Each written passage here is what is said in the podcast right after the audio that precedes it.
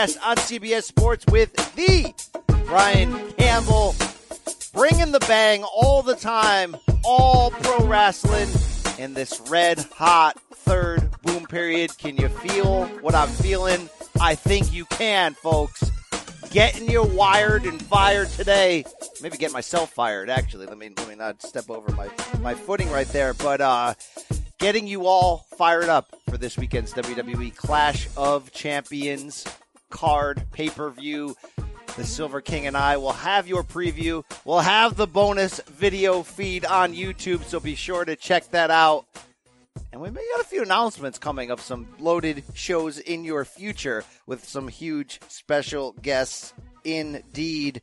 Thank you. Welcome to the big show, brother. It really is, Terry. It's very big around here, and I hear that matters. Size does matter. Thank you, Kaz XL. All right, why don't I bring in my co-host here? Let's get right into it. I don't want to sell you anything. I don't want to remind you to put five stars on my iPhone, uh, Google, Apple, review, whatever you call. What am I sound like some old guy? Uh, Apple Podcast, wherever you consume Spotify or find audio, because I know you will.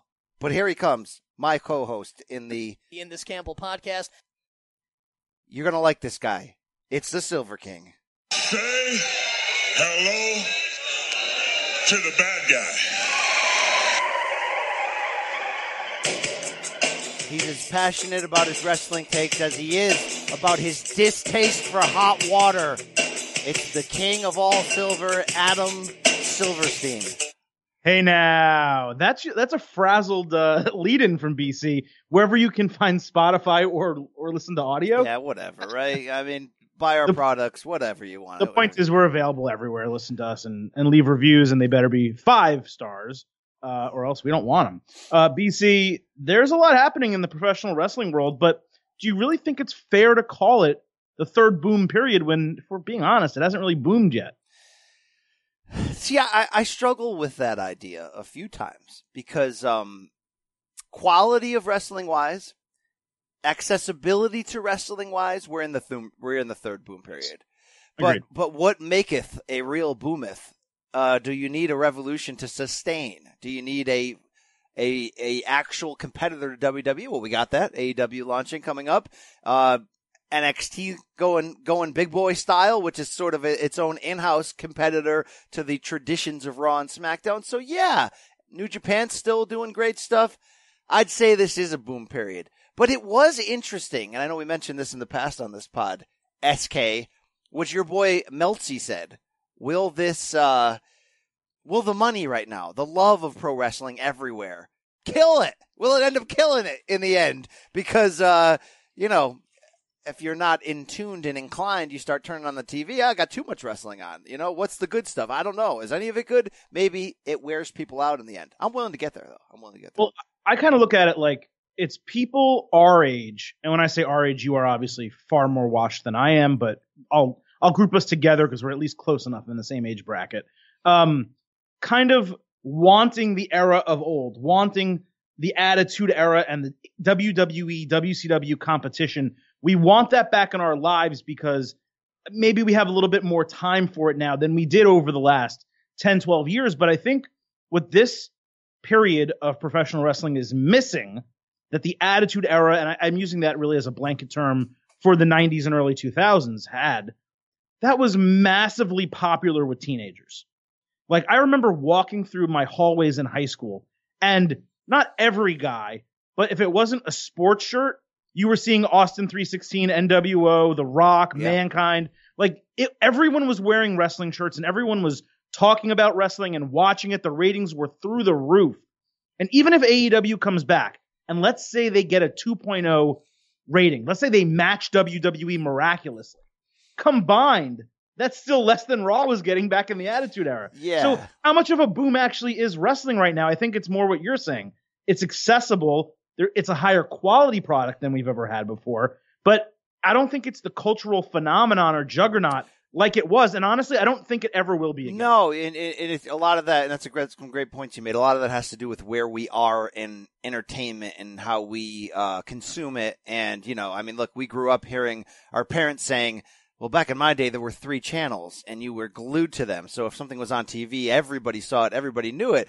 I mean, and even that sort of thinking and limit limitations did lean into the 80s. I know, like, I got 66 channels by 1984, but I know not everybody else did. Most people Right. still had 13. So when Andre the Giant can steal the championship from Hulk Hogan in 1987 on WWE main event on NBC, it could still do 33, 30, I'm sorry, 37 million viewers because the storyline's so good and so many people are still trained to turn on the primetime networks and just consume what's ever on, whatever is on those primetime networks. We're a long way away from that. So no, to have that hold on society, I think you would almost need like three or four Steve Austins right now, right? Like three, like you would need like, you know, it would, in what would happen is it would need to permeate into the culture the same way like, uh, uh, Fortnite is or something like that, you know, where people are doing the dances and people are wearing the t-shirts and that kind of stuff. It's not impossible, but it, it, it not only was easier to grip the public back then, but that was probably a time even more special than now. And I think a big part of that, Adam, was the wrestling of the mid to early 90s became so stale and cartoonish, and then it straight up exploded into a uh, PG 13 R category that, like, it was as cool or hip than ever to love that sh- that ish, if you will. It did it, and let's not forget that that was just a like a sign of the times. You had, and I- I'm a massive Howard Stern fan, but Howard Stern was at the peak of his popularity. ECW was going on then. There were adult themes in in varieties of entertainment. Everything was talking about the parental advisory on rap, you know, CDs. That was such a big a big deal. And you're right, BC. When I grew up, and like you said, when our parents grew up, they had three, five, six channels, right? When I grew up, I had like 120, 90, right? I remember like getting a DVR for the first time and it was incredible. Well, now like people don't even use DVRs because everything's on demand. And then you, they're paying for separate services like Netflix, you know, and so on.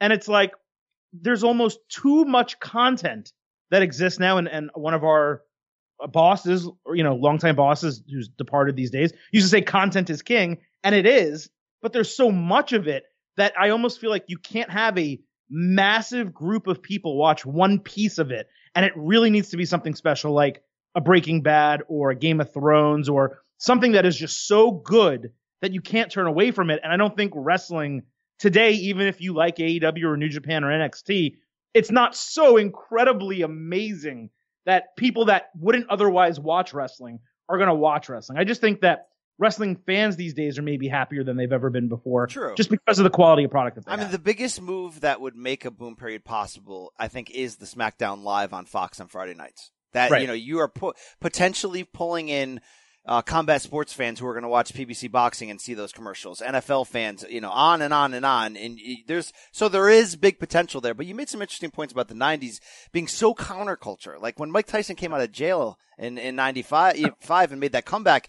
He was like all hip hop, all like anti, every like it was like, it was so hip and cool to do that where the 80s were so thriving, clean cut, wholesome, as wholesome as can be in the modern era. It, it's just weird how societal trends come and go. Um, I don't know. Maybe people will get so sick of PG wrestling for so long that someone will hit that edge and Yeah. that, that can, that can spike it again in another way. But yeah, I don't know, man. Unless you're on, unless you're on the front page of Netflix or unless you have a viral Friday night show on, on Fox, if they can get it viral, it would be hard to have that cultural impact once again. But, uh, crazier things have happened, Adam.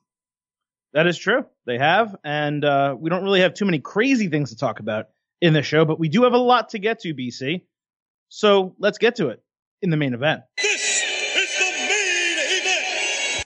So we have our complete WWE Clash of Champions preview, which is coming later in the show. Be sure to stay tuned for that. But we're going to hit a quick couple quick topics here that aren't really covered in that pay-per-view preview. The first being that they took King of the Ring, which I think was going pretty damn well, and the finals were set for Clash of Champions.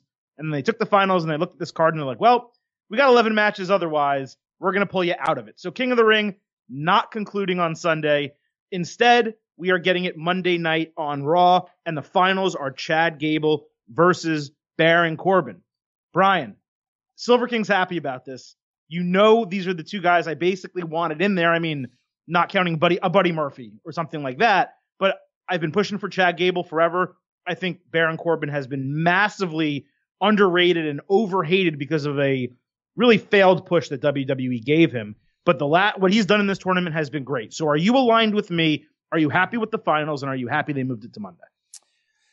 Yeah, yeah, all, all around. I'm I'm happy with this. Um, their commitment to to propping up Chad Gable and and doing the you know uh, David versus Goliath kind of soft a- angle and constant push with that, and then really bringing back Shane and using him, I thought was really really smart this week because it it rightfully sort of uh, irritated you to like, oh no, are we doing uh, the Saudi tournament all over again? Are you know, is Shane gonna be back in there for no reason? And you could have got caught up in that and played out, especially when Shane sort of cheated and created it best of three falls. So they're really setting you up to to hammer home what King of the Ring should be, which is which is we want to try somebody out. We want to see what this person can do. We don't want to put a title on them, but we want to give them an identity. We want to create a bad news Barrett and make him cool. Uh, Chad Gable could be that guy because he could really work. So I'm a little bit torn. Everything's been great. I don't mind it on Monday. It makes it must see. It makes it a little more important than getting you know buried in the third slot to start the pay per view. Right. But I need Chad Gable to win, and I really, really need him to win. And I love the idea of him uh, uh, potentially being almost a quasi heel as that king, and really mil- milking the crown gimmick. And I, you know, it's cheesy, but it works with the right person who can really use it, and he can. Heel Corbin has played his part well in this tournament. Okay, but he can't win. Come on. He can't. I mean, I know. Look, it's not like he hasn't been able to do things we have liked. I still have this button on my soundboard. And you can cry, cry, cry, and I'll buy a boat and float down the river of your tears. I'm an incredible promo. He's done some good things, but his role is to agitate you. He already had his spotlight stretch when he was the TGI waiter and the GM of Raw and the I'm on your screen every possible second. Let's make the right decision here. All right, because he don't he don't need it. Corbin don't need to be the king. That's the key. Corbin doesn't need to win. And having them already put him in the assistant GM role and then the GM role and then the constable, it's been enough of Baron Corbin. But I think what they've done with this tournament, which is what the King of the Ring is supposed to be for, and it's why I'm not going to go back and nitpick on all the things that I didn't really love that I thought could have been booked better. Okay. But what the goal is, is to get to a final where you're going to get a major reaction. And you are going to get a major reaction from this match because one of two things is going to happen. Either Chad Gable, this underdog babyface, everyone's making fun of him being short, is going to topple the most hated heel in WWE who gets more heat than anyone, whether it's X-Pac heat, whether it's not, it doesn't matter. The crowd hates him and likes to boo him. Okay. Or you have Corbin win and you get a monstrous ovation of boos from the guy that no one wanted to win the tournament actually winning. And in doing so, let's not forget Corbin's matches in this tournament have been really damn good. So they're putting Corbin over and they've saved him as a wrestler and as a character as saying, Hey, this guy can actually go. And you have reasons to hate him as a character, but don't hate him as a person because he's actually good in the ring. What they need to do, as you said, BC, is yeah, give us the result that we want, which is heels can always lose. Build Corbin all the way up, have him get the huge advantage in the match, have him hit, hit the deep six or the end of days, I guess is what it is, that no one has ever kicked out of in WWE. It is one of the most protected finishers in WWE right now. Have Chad Gable kick out of it. Have the commentators tell that story. My only issue with this, the King of the Ring, they have us rooting for Chad Gable, which is good but they don't really have us falling in love with Chad Gable the way we did Kofi Kingston during his run for the WWE title or Daniel Bryan or any of these other underdogs. They haven't necessarily presented Chad Gable as a big enough deal, someone who has overcome obstacles of being split up from his tag team partner, not really doing much. His other tag team failed. They haven't given us a legitimate story as to why we should care about Chad Gable. We just do care about Chad Gable because it's the internet age. We like him as a wrestler. We think he can be the next Kurt Angle. So I really hope that on Monday night they give us a package, they tell a story in the ring, and they put over Chad Gable, and it actually works. Because the truth is, they can have him beat Corbin and it be big for one night, and then you kind of are like, okay, now he's king, and who really cares? Yeah, yeah, I hear what you're saying. I, I think there's, there's just he could use it. He could grow from it. I really would have loved King Elias. I really would have. He just doesn't would've. need it. That's kind of what I was well, saying. he doesn't need it if you're going to present him as a legitimate badass and a wrestler. But if you're going to stay the route of sideshow comedic fare, mixing in his music with the "I'm the king, get away from me" sort of thing, uh, it could have been brilliant. I mean, it's it's it's Vince McMahon Gaga 101. It's it's if, right. you know what? If the finals were in like Nashville and you want to crown him like where El, you know Elvis territory, then maybe that would have worked. I guess. I don't know. I, I don't think he needs it. I definitely don't think Corbin needs it. At least with Corbin, you get that bad news Barrett. Like he is capable of carrying the crown as a heel. So if that's the direction they're going in, I'm fine with it. I didn't. I didn't really want Ali to get it. You know, some of the other guys, Ricochet, I didn't think needed it, et cetera, et cetera. I think these are the right two. I think this is the right match. Um, and as you said, BC, uh, Tuesday night on SmackDown, I really think they did a great job getting us to this point with Chad Gable, bringing back Kevin Owens, bringing back Shane McMahon, making us think that this was the best in the world tournament all over again. Apparently, Elias, his ankle injury is real. It's not a work, so they actually needed this. If this wasn't in the plans, it really should have been because it was the thing I actually enjoyed Tuesday night on SmackDown. The rest of the show, I didn't care much for. But Shane McMahon, I thought was great in his role backstage, great in his role in the ring, and I really loved the finish and the booking, I should say, of the match with Owens getting him back with the quick three count, and then Chad Gable getting over him super clean with a tap out that you know the ring announcer saw. And so there's no way that Owens could kind of like screw it over.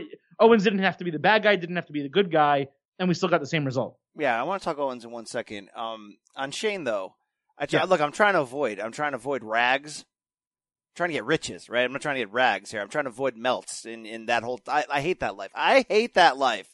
I'm trying to get away from that life. But I did see where Melts originally said, look, Shane's been off TV. They got nothing for him. Vince just doesn't have anything for him. Now it's, oh, Shane had jury duty. Like, what is it? What is it these days? I'm sick of it. I, I really don't have respect for this art form. I know that there's people that have made a great living on this and still do and have, um, exposed certain things that maybe never would have. But this, he said, she said, let me raid this rag and figure out what I believe. And oh, this is going to spoil the next seven months. Like, why, why do we live in this world?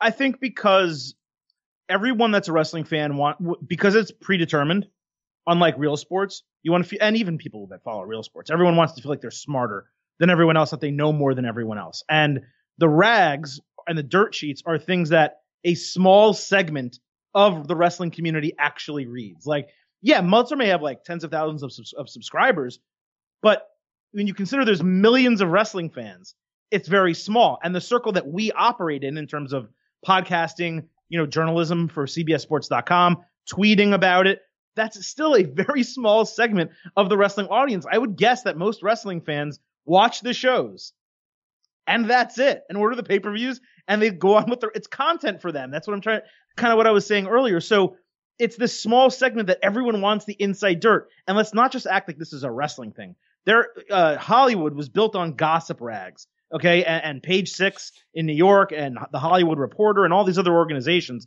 So this is entertainment. This is what the entertainment business is about. Everyone wants the inside scoop. Everyone wants to feel like they know everything. And with professional wrestling, because it's predetermined, yeah, well, you kind of always want to be smarter than your friend. I get that to a degree if there was like one show a week. You know, let's say there was like a three hour show every week and everybody watched that wrestling show. And then you felt like you needed more. Okay.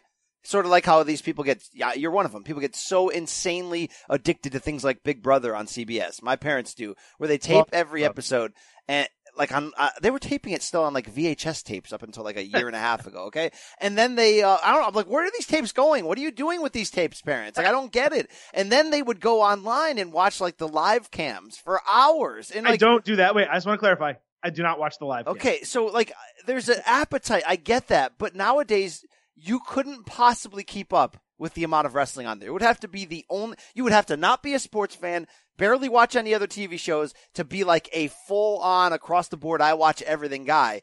There's almost no need for that. Like a, been a boxing fan for years. There are times when boxing just week to week, there's just not news items to talk about. There's just not fights to see. So you people get so into the business and in, in the contract signings and the negotiations, the kind of stuff that shouldn't be entertainment, but is because you need more. I don't need more. All right, Yeah, I don't some- want to be spoiled. Why do we live in this world where it's like, oh, I got to find out who's going to make that big reveal at SummerSlam coming? No, I want to watch SummerSlam. I don't want to be under my bed sheets angry afterwards. but sometimes that stuff is even more entertaining than the product. Like, okay, we, we know the story about Sasha Banks leaving was largely BS. Maybe she wasn't happy and wanted time off or whatever, but her apparently threatening to quit and all that stuff, it seems like that's BS, right? But that was more entertaining than the product was coming out of WrestleMania. Like, where's Sasha? We talked about it on this podcast over and over again. We, I think we had two pay per view previews previously where we're like, oh, Sasha's definitely going to debut here and cost Becky the title and all this stuff. And that was fun because you know why? Becky Lynch and Natalya isn't exciting without thinking about whether Sasha Banks is going to be there. So that's why. And and I think there's good and bad for dirt sheets, and uh, some of it is bad when it's a lot of speculation. But guys like Dave, guys like Mike Johnson, PW Insider, um, to a smaller extent, certain other people that have made a name for themselves recently, when they report just straight news, they generally get it right, and I appreciate them doing that job. But the speculation's unnecessary. In this case, there was a hurricane down here. Kevin Owens flew down to Florida to be with his family, which is why he wasn't on SmackDown last week and or the week before. I don't remember. And if you don't have Owens there, there's no reason to have Shane there because for some reason they're still running this program. Well, let's talk about this program because it's interesting. Um, it uh, watching it live, it was lame. It, even though Shane was good this episode, the Gable match was good. I didn't need again somebody as the celebrity ref in this feud, and then I didn't need like KO getting fired for now what seems like the seventh time in this feud. But so I came out of that show going, oh, like what are we doing here? Like Shane, you're ruining it. Like why? Like what is happening here? Is he forcing himself? Maybe somebody's got to get a rag out to find out. Is he forcing himself on the air? Is Shane just uh, Vince just feel bad and he goes, oh Shane, do whatever you want on that brand. No one watches it anyway yet. I don't know what's going on. But then I hear you or I read you. The, the SK rant uh, on our own internal Slack channel where SK has his own rag system going on. You're like, oh well, maybe KO is going to NXT. I'm like, what? What? I'm like, I never even Well, there's Really? reasoning for that. I go, I never even really, really thought of that. And then I start thinking, you know, when we had Adam Cole on here, you you talked him up about his friendship with KO, and then I'm like, oh yeah, in prior years, people had sort of said, hey, what about KO with Undisputed Era? And then I sort of got back into the, my own, um, you know, waking up to NXT is actually going to be a legitimate third brand. It's going to have its own TV show, everything we always wanted for it. So going there is not a demotion. Could we have KO, who's again doing nothing but getting in this quasi Steve Austin character mode and then feuding with Shane and getting fined and fired every week.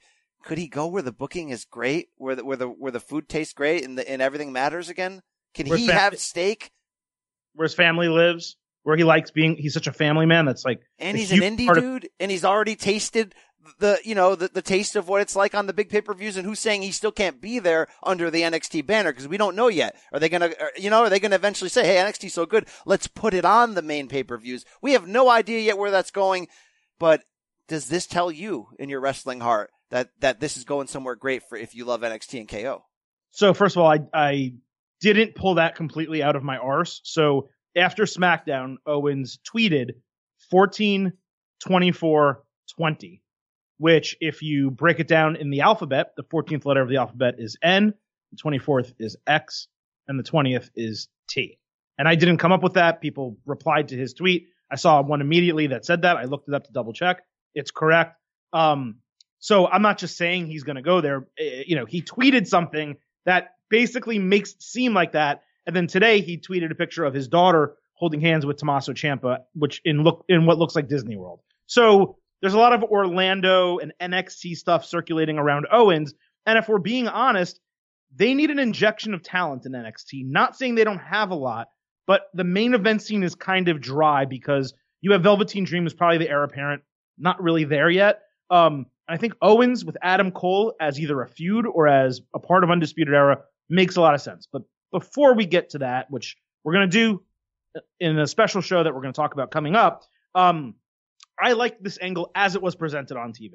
I thought everything I said regarding Shane and Owens being the special guest referee was smart because it was a callback. It may not have been exciting or new, but at least it wrapped up some ends or, or tied up some loose ends that we didn't really have. But if we're being honest about SmackDown, SmackDown has been pretty terrible. They've basically ruined a Kofi Kingston Randy Orton angle. that was hot fire at, in going into SummerSlam and should have continued to be. And even though they did a nice callback to MSG with the boom drop from you know a, a guardrail onto a table, it still was kind of boring to me. The Roman Reigns da- Daniel Bryan angle that never happened now includes Eric Rowan. No one really cares about that. Uh, the Bayley Charlotte Flair thing is okay, except they turned Bayley heel and she's not really a heel. She's kind of a tweener. And then you have Mandy Rose come out and cut what truly was one of the worst promos I can remember on WWE TV. I'm hot, you're ugly. Like terrible in quite some time. So SmackDown as a whole has been very poor um, for the last two weeks, in my opinion. And even prior to that, Raw was killing it in terms of overall quality, week to week, storylines that make sense, entertainment value, etc. Um, there was a huge shakeup. We haven't talked about it. The names don't really matter. Brian, they took the lead writer of Raw, moved him over to SmackDown. I believe took the lead writer of 205 Live, moved him over to Raw. He's Paul Heyman likes this guy a lot, so maybe there's going to be some changes here with um, Fox coming up. But they're they understand that there have been writing problems on this in this company, and it looks like they're trying to fix it. For me, this was at least something that was pretty decent coming out of SmackDown. Oh yeah, I mean, look, if you put the Raw writer on SmackDown, that shows that you're ready to stop this mindless charade of of reportedly from these freaking rags that Vince tears up the SmackDown uh, script, you know, an hour before the show every week, which you see that. You see the results of that. You see all those feuds you just mentioned that had potential, and now we're just like, what? But I did. By the way, I did really enjoy that Kingston Orton thing. We'll get into that in the preview of their match, but I didn't hate on that. But yeah, uh, let's hope this works out well. Let's hope they're put. Look, I'll give I'll give them the pass until the the SmackDown launch. And we sort of said that the last few months as there was obvious yeah. changes. They panicked and put Heyman and, and Bischoff's name out there for, for whatever that was worth to, to calm people down. We saw some positive changes. It's, it is one step forward, a half step back a lot of times, but get it right when we go live on Fox because you're going to have that window where people are going to look. They're going to. It, it, still matters. I, I know. Like I hear so many people going, "Oh, it doesn't. Does live TV even matter anymore?" My kid's 17 years old, and he's. We haven't had cable his whole life. All he has is Netflix. Yeah, that for that generation still. But like old people, okay, people basically my age and up, washed. Yeah, they're washed. A, B, they grew up in the TV generation, so that's all they know. And C, um, I've I've adapted. I've cut the cord, all that weird stuff. But there's so many people 50 and up that have no idea what the hell that stuff even means, and right. they just sit every night in front of their TV, and that's their entire life. They're gonna fall and stumble into SmackDown Live. So it it let's get it. Let's just get it right before then, please, and let's go big. Let's capitalize on the boom. Let's right. do this thing. Let's go PG 13 and a half, and let's do this thing. No, you're right. And coming out of that, um, it looks like they are going to do, reportedly, according to the dirt sheets and rags, uh, a WWE draft, not a superstar shakeup, but an actual draft beginning October 16th on SmackDown, uh, and then finishing, I think, the following Monday on Raw, which we have said on the show is badly needed. Well, this right? is their chance to actually do it right. They came close in 2016. Ahead of that draft, it was big news because it was it, the, it, yes. it, had been the first one since 2011.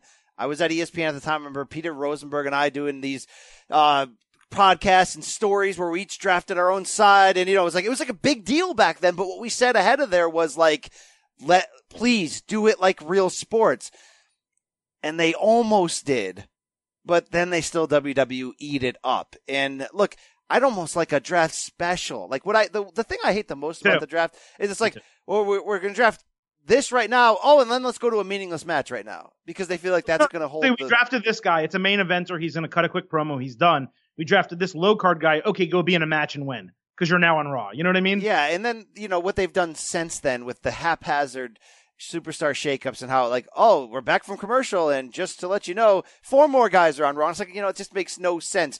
Um, if it's Fox now, it's sports feel. Do a sports feel. Do the best thing that they ever did, which was during that draft, they had the simulcast on the WWE network of sort of the behind the scenes. Yep.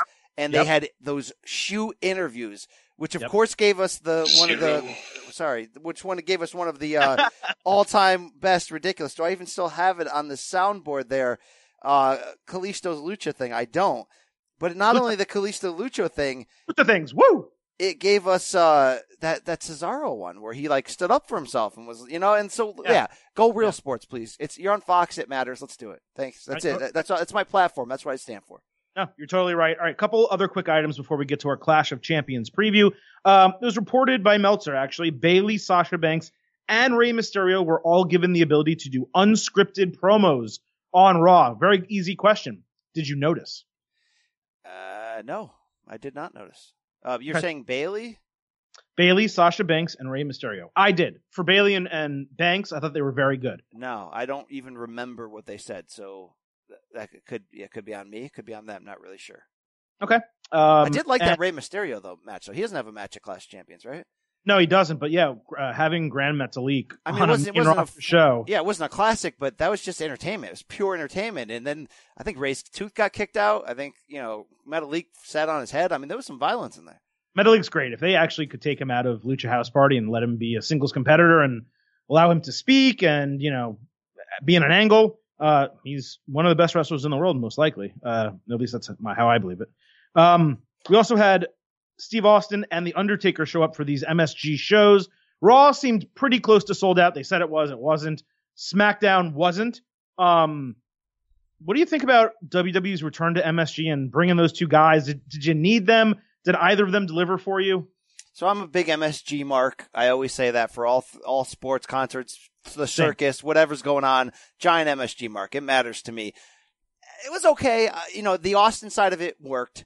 You know, and I want to bring up part of. uh uh, you know the backside of Austin. Well, not not necessarily that that backside. I'm not really into that, but uh, um, eh, boy, book. You know, uh, what the hell am I talking about?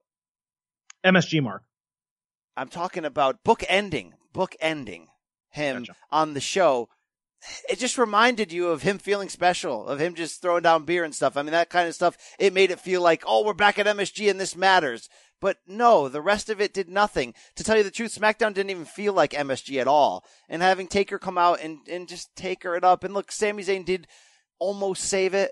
Sami Zayn did Sami Zayn stuff and it was fine, but it was obviously predictable and telegraphed and not necessarily in the good predictable way. And it just sort of was what it was. It was a little bit of business. At least Steve got involved in real storylines to a degree. And you could have loved the opening part of Raw better than the end of Raw. I'm not really sure, but it just felt big to have him back. But in general, I don't know. I almost would have liked that to be played up more special and then have super special episodes to really match what it is. It's like, look, they haven't been there in 10 years. They do house shows there. Those house shows are big business and, and they're, they're anticipated and all that. But dude, they don't go back for pay-per-views. They don't go back to anything. I almost wish they could have saved or would have saved this until AEW was like, you know what I mean? Until like the war, quote unquote war was on to really use this to jack up more interest on the launch of Fox and all that. I do have a DM slide related to this, Adam. So get ready for this. Kentucky Long Rifle. What is that, an email? No, John, it's a DM slide. Uh, you know Mike Cruoglio? Yes. Mike Cruolio? Mhm. Part of the family, right? Good, good Googly. dude. I'm not sure if he's into comedy like Adam X Parsons, but he's probably a pretty good dude. Read his name a lot. He says Raw at MSG felt like a televised house show. Ending the show with a 10 minute tag match was only put in that position to pop the crowd with an Austin beer bash. Don't get me wrong. If I was there, I would have popped for it. But the majority of people watching are not live in attendance. Love that, Mike. Back to the DM. The women's tag match should have been the main event, which still would have popped the live crowd and also actually have people who will be heavily involved in Clash of Champions. Granted, Cedric Alexander got the pin, which could mean something for the U.S. title, but is it worth sacrificing a crowd pop for ending the show on a match that means nothing? Hey, very fair stuff. He's speaking the thoughts that were in my brain, Adam, which is when I watched Raw on tape delay. What the hell is this 10 man tag match? What are we, what is this, the, dark match main event? What are we doing here? So no, all in all, it didn't really live up to MSG. Yeah, he nailed it. it it's it felt like a ha- so SmackDown did not feel like MSG like you said. It just felt like it was in another arena in Poughkeepsie or, or somewhere Sun, else. yeah, whatever. Yeah, Yeah. It, it was it, so WWE A needs to stop running you know two nights back to back in the same venues, which it seems like they're doing. Even MSG. B when they go to MSG, you're going to MSG to be at MSG. You're not going to recoup your money. You got to lower your ticket prices. You can't be charging an arm and a leg for people to go on a Monday night during football season when there's two Monday night games, Monday night football games going head to head with you, you cannot expect them to go shell out, you know, $300 for a lower level ticket at Raw. It's just not going to happen. Um, and yes, when you do go to MSG, exactly what you said, you need to deliver a memorable show so that people want to go back and are excited about it on TV. I got to be honest, Brian, watching it, MSG, not seeing the side entrance, the little short Yes. thing from the side, it felt like a normal arena to me. Um, the stairways were really large and it took up big portions of the camera side. So I saw like two big stairways and just a little bit of crowd in the middle. That seemed weird to me. The show was good. I thought Raw was good, but you're right. The main event, didn't really mean anything. And these were go home shows to a pay per view. And this is the second time in a row that the go home shows were just kind of like, eh. Like it's they just not, set up it's the not poor, it's poor planning because here's the deal like doing the MSG and bringing the the uh, interest in the promos and giving people guests on your show to prop it up and s- announcing you're having Steve Austin there like it matters. So in this competitive time in wrestling mixed with what you said two Monday night football games the opening week of football like there's real competition. If you hadn't had the BS Raw reunion recently you could have really played this up to be a giant deal. We're back at MSG for the first time since back in the day when all these guys used to be here. And half of the show could have been, okay, let's play up the big Clash Champion storylines. And the other half could have been the kind of stuff, the, the rare good stuff we get out of those reunion shows. Now, we're oversaturating the market on reunion shows. The first SmackDown episode in LA for Fox is going to be a 20th anniversary, whatever. Like, it's just, it's, it's, it's crap. It really is crap. and and really the the main event of the show the point was to put over Cedric Alexander. And I know they ran out of time and they've been doing that lately on WWE because they now have the sharp you know sharp stop. They don't do the overrun anymore. But he gets over AJ Styles. They play his music for 5 seconds. And then Austin's music hits he runs down to the ring and they have a beer bash. And in the field spot later in the show there's a moment from that that really popped me that was great. But if you're going to have that match which is relatively meaningless, and you're going to have Cedric Alexander beat AJ Styles, which is leading to a match on Clash of Champions, and this guy's getting a huge reaction from the crowd for doing it. Why don't you play his music, have him grab the mic and say, AJ, this is the second time I beat you, whatever. I challenge you at Clash of Champions. Throw the mic down. The crowd pops again.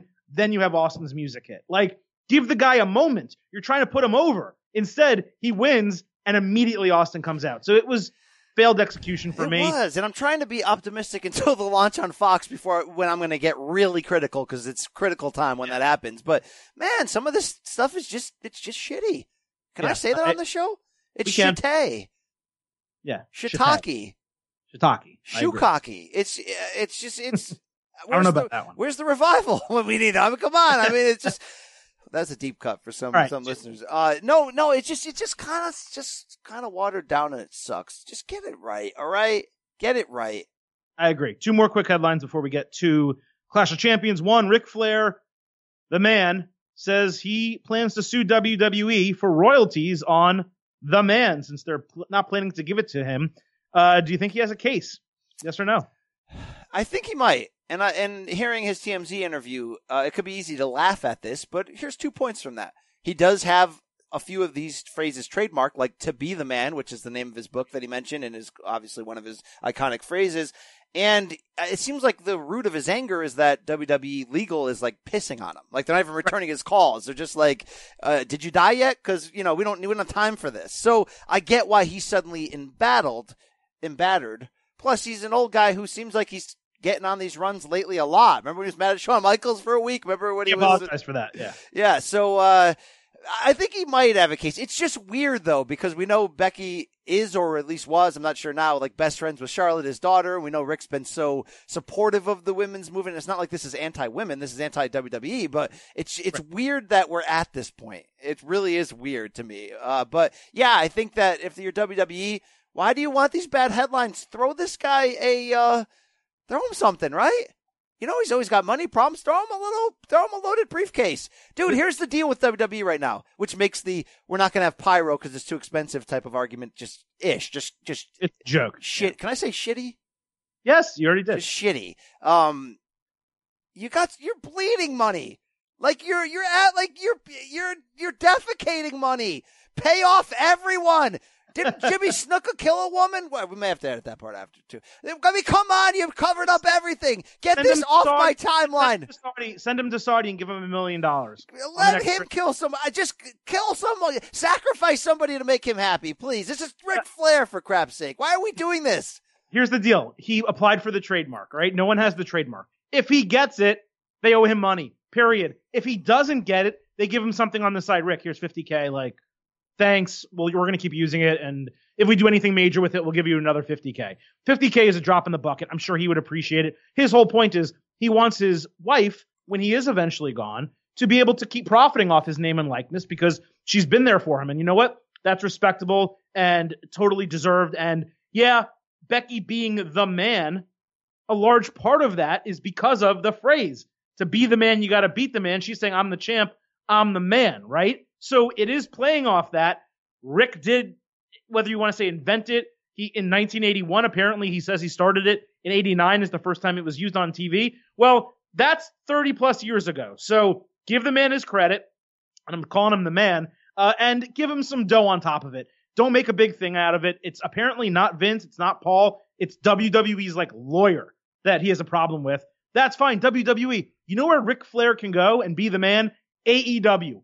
Keep him happy. Don't let him go onto AEW TV No, as a right. manager or anything else. Just give him some dollars and let him chill. And by the way, let's not like act like it's some rogue legal guy. It's Vince McMahon in the end because everything in that company channels up. I, you and I've dealt with the company at times for certain legitimate is reasons. Specifically saying, you think Vince is specifically saying, screw Ric, don't give him 100K. Uh, here's the I- thing about Vince. Let's be honest here. He's going to outlive all of his competitors. And I know that Ric's in the family and he went to WWE and there and all this stuff, but Ric's an original competitor, and it it must be weird for those guys. For Cody, we've heard him get mad at sort of sort of the way WWE honors Dusty and and and that they own rights to it. It is. I don't want to say unfair. I mean, Vince won the war. He owns everything. He bought WCW for dirt cheap and all the likenesses. But all of these things, like war games, like to be the man, like all this stuff, Vince didn't create that stuff. That was the pure competitors going against him. So the fact that because he's going to outlive everybody at him because he's got the strongest HGH and he owns every rights to everything, he gets to profit off of it for the rest of his life. It's got to be hard for those guys who are like, I'm thankful that I had seasons with Vince later in my career and that he's been great to me, but I created this stuff, not Vince. And I know it's I- probably whatever, what any entertainer's gone through when the record company uh, screws them out of you know money. They don't even own their own catalog. That's why you need Suge Knight. All right. So I agree in, in general, but winners write the history books. And Vince McMahon, to this point, is the big winner and has been the big winner. You may not like how he gets there, but he's won over and over and over again. And it, it's really his All right, prerogative. let's get dark, point. Adam. All right. Uh, over under on Vince's life expectancy. Are you thinking right now like 101, I, think, I think he outlives Tony Khan. like 101? You're, is, is that that a legitimate over under number considering his mom's in her late 90s and Eleven? he's a spiteful bastard. This guy. he's just gonna he's gonna linger. All right. 111, maybe? One I don't eleven, know. yeah. But well, by by the time they may, we may have the technology where he could just live in a frozen tank and his brain can keep working and calling the shots. Yeah, yeah. Yeah. All I right. hear. All right, one more thing, then we're going to get out of here. Um, and into WWE Clash of Champions preview. Uh, AEW, BC, let's move off WWE briefly. They have announced Jon Moxley, Kenny Omega, and Chris Jericho Cody for the AEW World Heavyweight Championship at their next pay per view full gear. It's a couple questions. One, what do you think about them announcing these matches for this show? And are you ready to pay $49 or $59 for another one of these pay per views? Uh, I got to be honest and say I'm not paying anything, so that's always hard to, to be the voice of Imagine this. you're imagine you're the the customer. I mean, I've and I've you know I've had illegal cable boxes a long time, where I've worked for major uh, entertainment companies. So it's I've really never paid for pay per views. It's like a dark, dirty secret. But all right, let's let's act like I may have or might First have. of all, I see your expense reports from time to time. You do pay for some. I mean, CBS ultimately does, but Um, I I would love if this was all revealed on their weekly TV show through real storylines and developments. And I get that people are like, "What are you doing?" Well, look, they also have to sell houses, and I know that like we've it's it's it's uh, pot in the kettle because we get mad at WWE doing the same thing. Why would they announce that this is going to happen on Raw tonight? Why can't it be a surprise? Well, they because they want you to watch Raw live. That's why.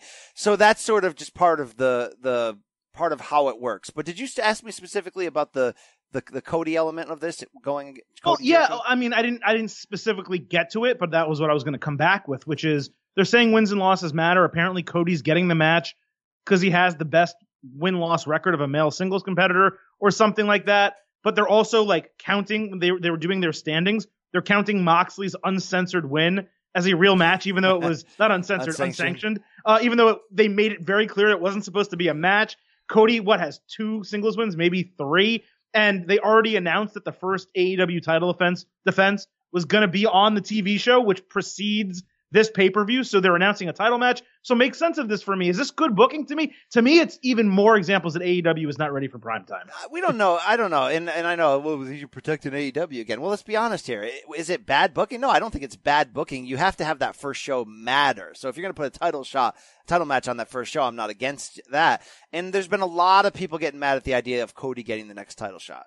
And I think people like you, Silver King, just want to hate this guy, and that's fine. It's your I decision. don't want to hate him. You do want to hate him. You do I want to hate him. He, he I rubs you a the lot- wrong way. He has arrogance because he's he's a maverick and he's gotten to a certain level that, and you never liked him to begin with, so you want to hate him, and that's fine. I don't love everybody. So the difference between not liking some like you say not liking like I hate. There's a there's a difference. I didn't think he's a great wrestler, so true or false? didn't- he- Anytime he, didn't much to me. True or That's- false? Anytime somebody drops Cody related news into our private work Slack channels, you say "f Cody" as a response. I do not say that. I more or less. More or less. No, I do not say. I never say that. If I say that about I say that about someone else at AEW, but not Cody. All right. Well, I'm all in, Brandy, on wrestling or wherever else you got for me, just so you know. But um, look, Cody's a star. Okay, he's a giant star, and guess what? We haven't seen him against Chris Jericho yet, so that matters. But you know why it matters most? Why this is a smart move? Because Cody's the best storyteller they have right now. And in the end, Adam, yes, star names will get people in the building. A really good product will keep people there. But telling stories is how you get all of that together. Cody's storytelling with his brother, with the perfect 10 guy, who I can't believe I would ever care about for a hot second outside of his uh, beautiful wife. Um, Cody is operating at such an extremely high level that having a Cody Jericho feud for the world title where you know they're going to commit all the resources to getting you fired up for it and getting you fired up for the hook of the story and that may cancel out Jericho's physical limitations at this age. I'm, I'm up for it. I don't get why people are like, oh, look, he's being exactly like Triple H. Well, dude, he owns the damn company or whatever. He's like executive, whatever of the company, and he's still in his physical prime and is figuring out how great he can be as a performer. What do you want him to sit in the back? I don't, I don't No, really no, understand no, that. I don't necessarily have a problem with it. It's just they're talking about they do this whole speech about it being re- like close to real sports and wins and losses matter. The guy is like two. He has Like- three wins, like- two singles, and a tag Okay, match win. they have they ha- they're gonna have like like five or six shows before they get there. So why don't you wait three weeks or you know until your show starts and have them win a number one contenders match with someone else who maybe by that point has a two and zero record or Because whatever if they the don't case. sell advance tickets, there's no one, no one's going to be there. You're saying the full gear. Well, Mo- they announced Moxley Omega. That's enough. All right, all right. I mean, look, if if that's an argument to are they screwing up the booking and they're not ready for prime time? No. If they It come just- out and the show sucks, feels it just all feels to me like it's amateurish. It just does. It, it, it- I'm just being honest. Like I, I think there are po- many positives to take away from AEW from what we've seen with, of the product so far. But if we're being completely honest, and I discussed it last week, uh, or I don't even remember if it was last week or two weeks ago when we were reviewing All Out, I got a lot of positive uh, tweets about the criticisms of you know the way the show is booked, the dog, all the stuff I said. I think it's fair to criticize them and say, look, if you want to be real sports or as close to real sports as possible, you can't do things like count an unsanctioned match or say X is going to happen and then Y happens or back to back major shows have one of your two major matches not happen on them. And that, yes, it happens to WWE, but it happens to WWE once in a four year period, not two times their first two major shows. So I'm just saying, well, like, I mean, look, they can't they can't predict the bad luck of injuries and, and no, Neville course, being a but- dick. But, this is another example of them announcing a, a match and just kind of being like, why is this happening? When in November, by the time we get to November, they're going to be four or five weeks into their television program already. That's All what I'm getting. uh, yeah, but dude, like they're they're taking their stars and they're using them. I mean, like Cody Jericho's a big deal. Well, their biggest star they have in a angle where he can't win, and uh, it's a pretty terrible angle. So I don't know. You know what, Silver King? You should just not watch it. I, don't- I It kind of makes you very upset. You should just because every time, like every time there's AEW news, I'll reveal the fourth the, the fourth wall here, the curtain, pull it. I'll show you them the sausage. I'm showing them the sausage right now. I, actually, here's a piece of meat they all may enjoy. Adam, um, you always write like F AEW. AEW sucks. I hate AEW. That's not. So why do you even watch it? that is not your. That's false. But that's not false. I- It happens all the time, and you, it's, or it's LOL F AEW or It- I it's hate them. It's an LOL or it's a rolling my eyes. It's All right, when the Cody match got announced, full disclosure, you wrote uh, AEW effing sucks. I hate them. I did not say that. That is total not. That's not true at all. That's a fabrication. All right, I'll get the screenshots and I'll Get put, it. I'll put That them is- on the State of Combat. Uh, uh, That's a complete fabrication. Twitter Brian, uh, what's not, what's not, what was also a fabrication actually was my promise on last week's show at the very end, last few minutes, that we would have Shawn Michaels, the Heartbreak Kid, on this show. It's not that we didn't talk to him. I promised it would be Wednesday. Instead, BC, why don't you tell the people what is happening Sunday into Monday? Yeah, so uh, it's the Clash of Champions on Sunday night. Let's hope it's a uh, a pay per view that delivers. But the State of Combat will deliver no matter what with post instant analysis. But we don't stop there. Whether you are an all nighter like Shawn Michaels and Ric Flair and Nick Kostos, or whether you wake up Monday morning for your commute, you're going to get our instant thoughts on Clash of Champions and a pair of must listen interviews when the Heartbreak Kid Shawn Michaels and Paul Triple H Levesque stop by this show and get you fired up about NXT's move to television, USA Network, debuting next Wednesday, 8 p.m. Eastern. We're fired up for that. Very good chat, by the way, with HBK, not just about NXT, but anytime you get a legend like that, you can go 86 directions. And, uh, we got a little, got a little Brett. We talk a little Brett. Got a little Brett action on the timeline there. So we'll see, we'll see what happens there. Uh, you're going to want to see that show. You're going to want to listen to it maybe and get yourself fired up for it. Thanks. That's all I got.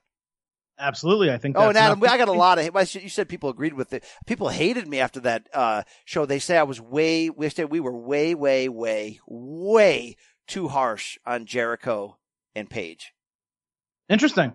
Uh, I think and, and you know people like Meltzy have backed it up and been like, "Oh, it was a great match." No, it wasn't a great match. It really wasn't. Okay, it Was and the timing really wasn't great either. But uh, especially people in the arena, and I get that. You're in the arena, you want things to win, you want things to happen. It is a different experience, but For sure. And we do have this WWE Clash of Champions preview coming up next, BC. But before we get to it, gotta pay the bills. We're to hear briefly from our friends and sponsors.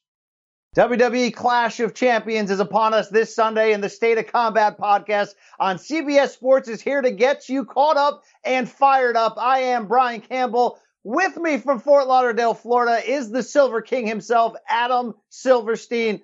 And Adam, listeners of the State of Combat podcast may be hearing this right now. A reminder for them to head on over to YouTube, watch our mugs, break this card down. This Sunday, I don't want to say this is an in-between card on paper, Adam. One thing this card does have big potential to do, though, if the booking gets creative, if we see multiple title changes, this pay-per-view in a sneaky sort of way could end up being the signal changer, the beginning of a new run as WWE makes some big moves in the next month or two. NXT going to mainstream TV, SmackDown moving live on Fox on Friday nights. You could see some big creative changes that begin on Sunday. Yeah, that's the key. This may set the stage for the new era of WWE, if you want to call it that. Because let's not forget, one day after SmackDown debuts live on Fox, I sh- I should say two days, I'm sorry, is the Hell in a Cell pay per view. So that ends up being the go home show for Hell in a Cell. And if you're, if that's going to be the case, you kind of want those storylines starting right now, one month prior. And I think Clash of Champions, as you said, all 11 main roster titles are on the line. It gives WWE that opportunity for a reset. The card may not be absolutely loaded, but there's a lot of matches on it, in my opinion, that are top tier. Becky Lynch versus Sasha Banks, Seth Rollins versus Braun Strowman, the culmination, we hope, of the Kofi Kingston against Randy Orton storyline. Those are matches that you would have on a SummerSlam, potentially even a WrestleMania, and they are happening on Clash of Champions. The rest of the card may not be as strong, but there are some big names and big bouts on the show, BC. Are you excited to see those happen? Does it feel to you that maybe Becky Lynch, Sasha Banks is being rushed a little bit, or is Clash of Champions really what we should expect from a pay per view with this type of name and at this point in the calendar year? That's what's interesting is I don't know. I, am a little underwhelmed on the build, but you just sort of nailed it right there. The match quality, the potential is huge on this. This has big time pay per view, pay per view expectations if some of that big booking happens, if some of the big changes happen. Look, let's not joke around. What we do here on the State of Combat sometimes is book the damn territory. We sit down and preview this card like we're about to do in a few seconds and sort of say, hey, what if this happens? What if they go in this direction? This could be big business. You could see a new change, a new direction. Let's hope this Sunday we do see that. But let's kick it off right there. You got any pre-show matches for me to tell you that I only need about four hot minutes of? Well, no, because they haven't designated any pre-show matches because, as we said, there's 11 titles on the line, or maybe it's 10 and a regular match. I have to count. Silver King isn't great at math. But where we're going to start this show off is with the one non-title match on the show. And that's Roman Reigns against Eric Rowan in a feud, Brian, that it really looked like was going in the direction of Roman Reigns, Daniel Bryan, which is the two biggest names on the SmackDown brand, something that us as WWE fans and viewers have wanted again for a really long time. But they're giving us Eric Rowan instead. So why don't you tell me, do you care at all about this match, which by the way, was recently made a stipulation of no disqualification? Yeah, I care a lot. And I can't believe I'm saying that this day, this week, this year because this has been a bungled storyline. It had such big expectations. The who done it? Who was it? Roman Reigns is injured. Somebody's attacking him. Was it Buddy Murphy? They certainly activated our feel spot for a short season there, but just what seemed to be the end game is what had us sticking with it. The idea that Roman Reigns and Brian and Daniel Bryan eventually will be in an all-star studded feud that would matter. I don't even know if we're going in that direction anymore. And the last three, four weeks certainly are inexcusable for some of the pitfalls of this storyline. So why do I suddenly care about it? Because there was enough intensity in what they did on Tuesday's episode of SmackDown that almost made me want to and be willing to forget what came before it. I never would have guessed I wanted or needed Eric Rowan to say a word. In fact, I probably on this podcast within the last few weeks told you this guy's muscle. This guy's a monster. Only let him be that. Don't give him a spotlight. Don't give him an opportunity. Well, what happened Tuesday? I kind of like the thesis of what his promo was about, saying, I don't listen to anybody else. I have my own voice. And then when you have a brawl with Roman Reigns coming out trying to get retribution, it spills into the crowd. You get a crowd bump. You get a fan bump. Of course, he's a little, you know, he was a, he was put in there on purpose. It's probably some five foot three local journeyman enhancement talent fellow, but he put on the Elias t-shirt and he was a fan and that moment popped me. And when that brawl just kept escalating and escalating, I'll tell you what happened. Roman Reigns and Eric Rowan acted like it was a main event feud. And when you get performers that are doing that, you're going to take notice. They used the jib crane camera for a nice little spot there. Now suddenly when Roman Reigns sat up at the end of that before they cut away and you saw the look in his eyes, how many times have we seen this and we go, look, you, you failed. It's not for me. In that moment, Roman Reigns was speaking to me. He sort of woke up and realized maybe this guy's a tougher out than I thought. Now I want to see what they're doing with this storyline. Adam, if this is just a Roman Reigns Superman win comeback, it's going to fall flat. It's going to be like his win over Drew McIntyre at WrestleMania. It just didn't seem to make sense. Why are we doing this? But if they can go next level on what the larger picture is here and Rowan's role in this, we might have something. I mean, that's what it feels like it's going to be to me. Just like the Drew McIntyre, just like every other in between Roman Reigns feud. And was was Rowan's pro in promo good? Yeah, it was good. Was the brawl good? Yes. The the fan plant spot, the power bomb over the barricade. Yeah, that was really cool. But you know what they haven't done? They haven't given us any reason for Eric Rowan to have attacked Roman Reigns in the first place? None. 0.0. So because of that, I really don't care about this match. I think it's going to be a banger. Yeah, no disqualification is great. Um, seeing those guys tussle, you know, on the Titantron area was fun, and it's going to be hard hitting. But if you tell me to predict this, I predict Roman Reigns going over with a Superman punch and a spear, just like we always see before, because I don't really see them going in any other direction. Maybe there's right, a way. I'll give you another direction. I'll book it. the damn territory right now. I'll get you fired. Why do we feel like we can do that on this show and then we never see it on the screen? What's Rowan a former member of? The Wyatt family. What made the most sense when he was muscle for a diabolical, just evil person in Bray Wyatt? Who's back? And he's more evil than ever. And he doesn't have a match on Sunday. And he's teasing that he has bigger picture stuff coming up, Bray Wyatt, in terms of Universal Championship runs. How about we have Rowan surprise you and go over Roman Reigns with the help of a Luke Harper, remember that guy? Or just the help of Bray Wyatt, the Fiend himself? And a little bit of a spoiler alert, Adam. Am I asking for a lot here? Yes. But we are going to Fox with SmackDown. Things need to start happening storyline wise. Guess what's also going on in that main event? Seth Rollins against former Wyatt family member Braun Strowman.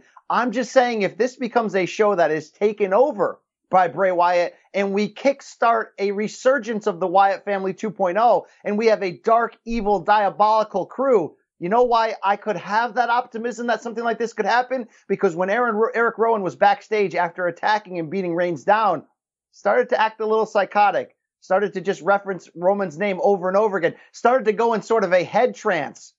There's potential here to really make Bray Wyatt's new character matter. And if you reunite him with these muscle, these muscle guys. Look, they could have made Braun Strowman a world champion. They actually still can on Sunday. Doesn't seem like that's the direction they want to go. So put him back in the role in which he excelled violently and dominantly as a top heel.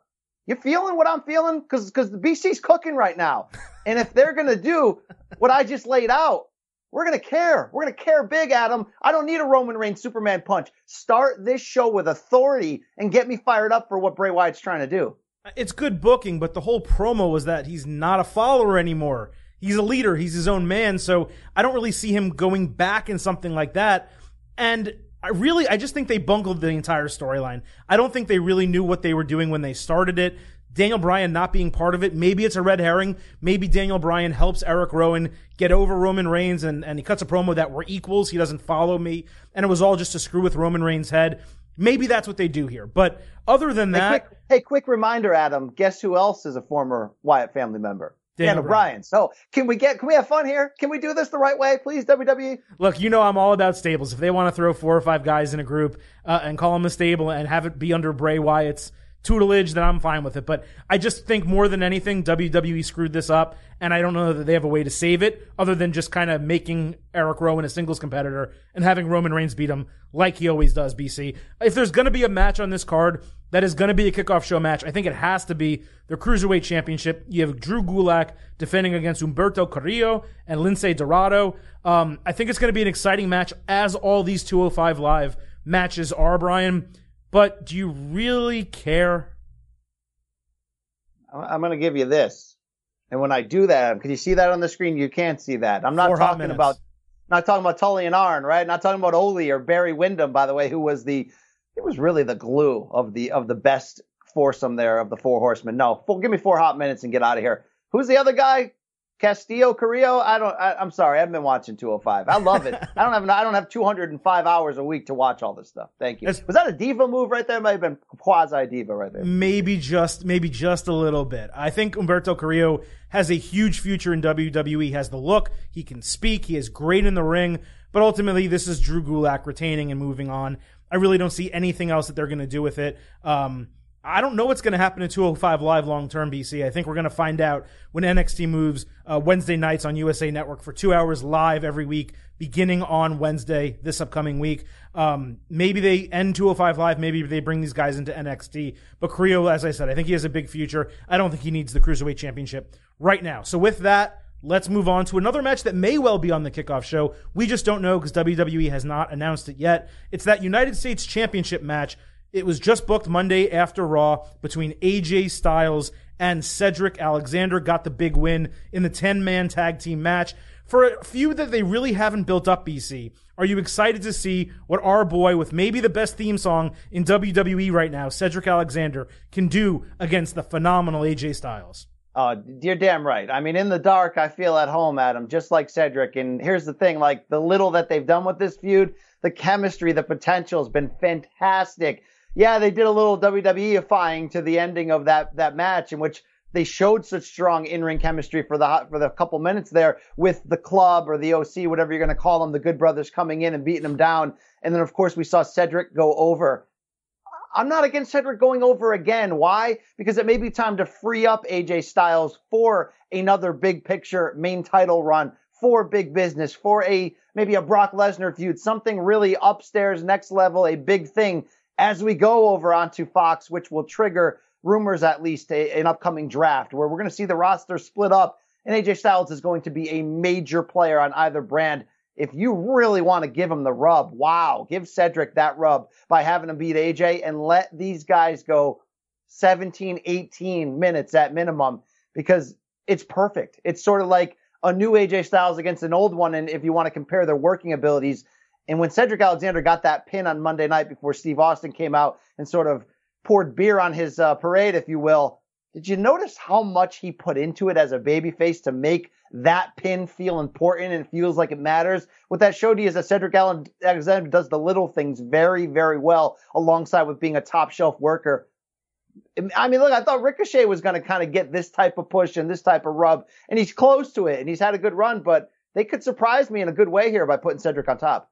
I completely agree. I think with the introduction of the Viking Raiders kind of teaming up with him and the baby faces Monday night on Raw, they set up a scenario where now the OC can be neutralized in this match. Normally, if you have a three man group going up against a singles competitor in a, in a match like this, you always know how it's going to end. Really, the the face is going to get really, really, really close to winning.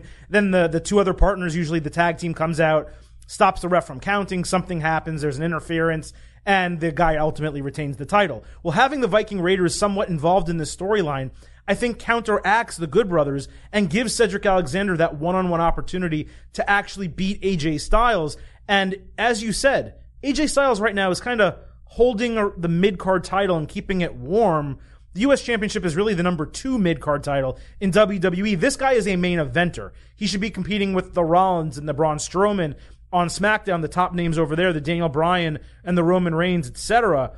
So he did a good job in this role. The fact that the Good Brothers no longer have the Raw Tag Team titles kind of tells me AJ Styles doesn't need the United States Championship for them to continue being over as a group and a quasi faction, if you want to call it that. So I agree with you, BC. I have Cedric Alexander taking the title here, and I think it's going to be one of the few really big surprises at Clash of Champions. Let's see. I hope for it. Let's get a few babyface pops here. Let's see some belts change hands. What do we got next? We got the Intercontinental Championship match with Shinsuke Nakamura defending his title against The Miz. And I feel the exact opposite about this match as I do about the one we just discussed.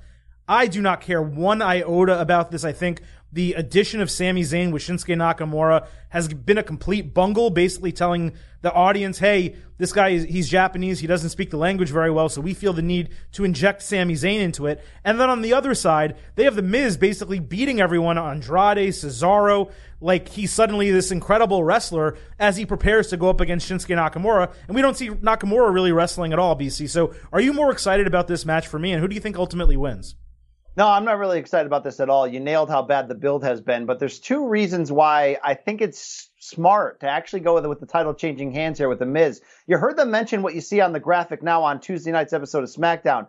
The Miz can win his ninth IC title, which would tie him for the record. Notice who they did not mention owns the record right now. One Chris Jericho, who's working for the competitor across the street at AEW, and really by the day is sort of distancing himself from being a WWE company guy and is certainly all in, if you will, on being a competitor. Kind of makes sense to get Miz, a guy who's really established himself as a Hall of Fame lifer, company man, a guy who's been through the wars and back, establish him with tying that record and eventually taking it. But a little bit more importantly, when you're going to SmackDown uh, live on Fox on Friday nights and you're getting in people's living rooms who haven't watched wrestling in years or maybe never at all, not a bad idea to put your best talkers front and center in key roles. Having Miz potentially as the IC champion there and slowly, subtly transitioning back into a, a full on heel role might be the best use of him, might be the best business you can have. He could legitimately be a core face should he end up on the blue brand as they go live in primetime on Friday night with sort of the NFL lead in there uh, in terms of marketing each week to to get people to notice that brand. I could see this easily happening. Well, let's not forget that Miz, right now at least, is a Raw guy. This is a SmackDown title. He also has the Miz and Mrs. show on USA Network. So I have a feeling he's going to stay with that red brand for quite a while. For me, this is an opportunity to actually put Shinsuke Nakamura over in a match that matters a little bit, even though I don't really like it, don't care for it much. I think Nakamura retains because he does have Sami Zayn's help Miz doesn't really have anyone. And really, once they have Nakamura retained, they can set up a legitimate feud as we move into Hell in a Cell, which is basically the debut of SmackDown on Fox. Maybe it's Finn Balor trying to get back, you know, and get and get his title back from Nakamura and, and coming back refreshed from whether it was an engagement or a wedding. We're not exactly sure, but Balor did take take some time off. So that's kind of the direction I think we're going to go. I feel like Miz is just a placeholder and a decent one uh, for a card like this. It's just they didn't really do a good job building this feud or storyline, BC. So next we're going to move on to the women's tag team championship. And if I'm being honest, it is a delight to see this actually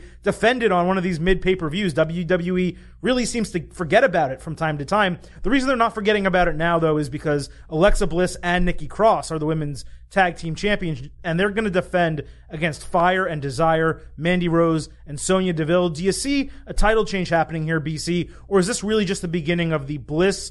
Cross era as the women's tag team champs. I think it should be the beginning, unless they had giant plans to separate Bliss and go back in a singles run. And it's a real crowded area there at the top of the pool with the four horsewomen of, of NXT now, you know, all, those giant names.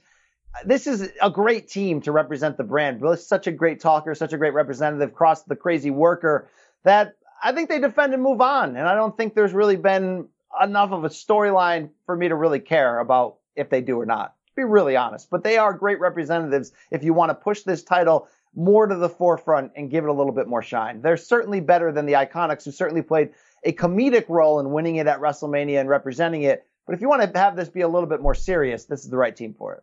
Well, you're right because for as tired of uh, as people are of Bliss continuingly being champion, whether Ross champion, SmackDown champion, or now women's tag team champion, the one thing is Vince likes her, and it gets the titles on TV. And this is something that we really had not seen with the women's tag team champions championships for a long time. So they're actually working very well together as a team. And besides the Iconics, the only other real team right now is Fire and Desire. So it's nice to see them getting this opportunity while the Kabuki Warriors just kind of don't exist anymore, or who knows, we just haven't seen them really since well, they the, had that one opportunity.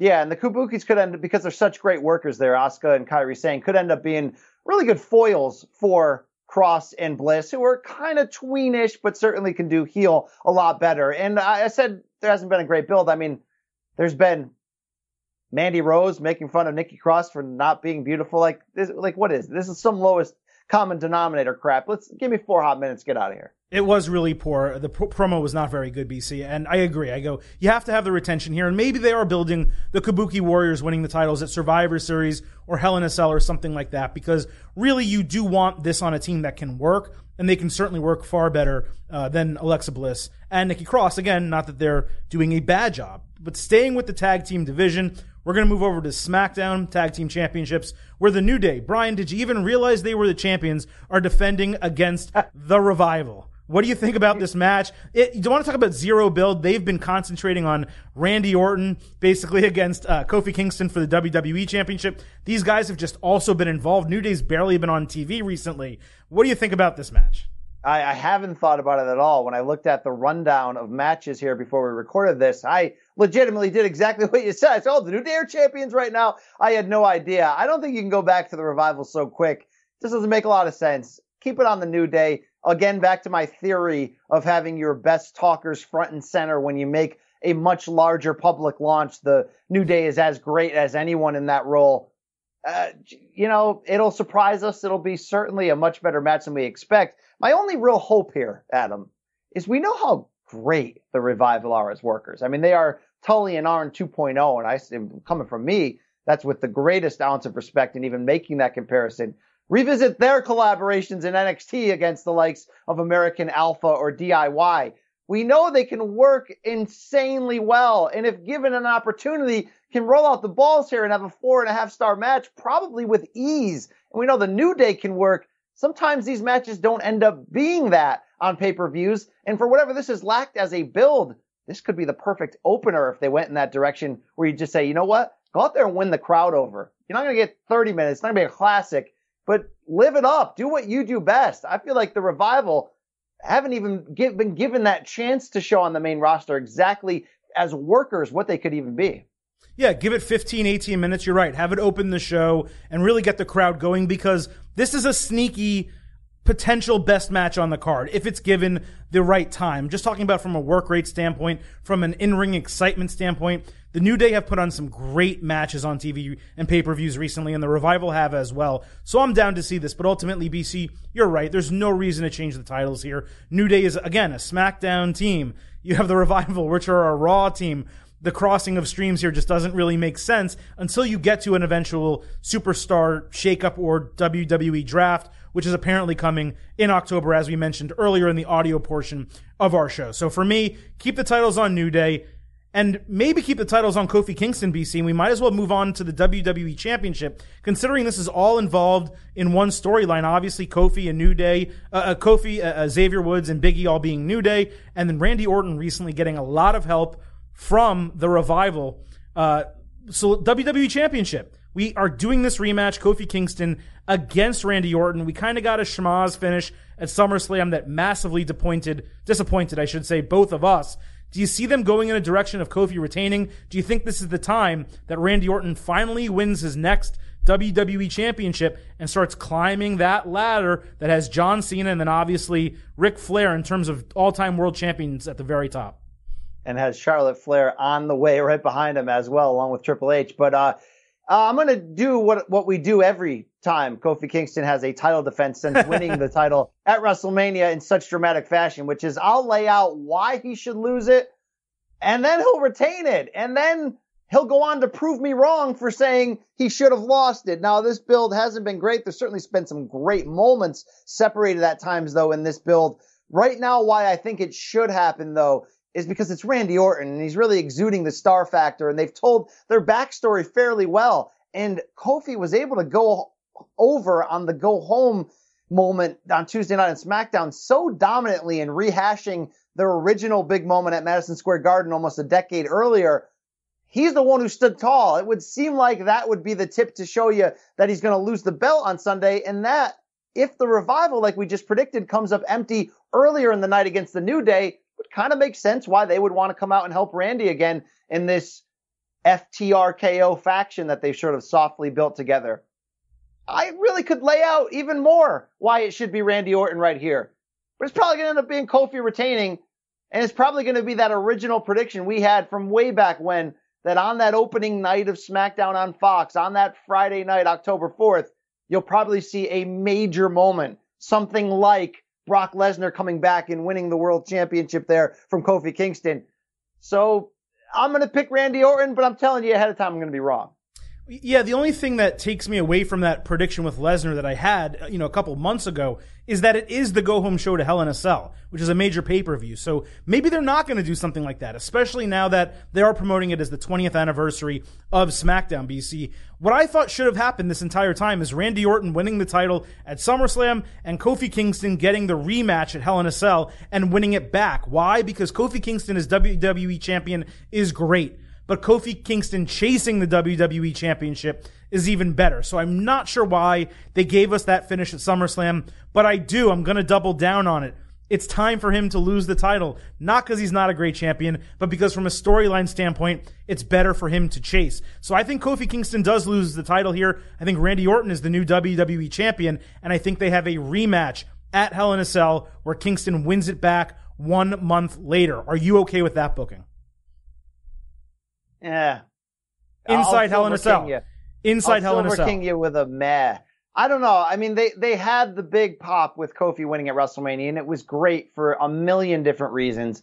And I had thought maybe they'd flip the belts quick and have him get a second one at SummerSlam, and they didn't go in that direction. He's been champion wire to wire.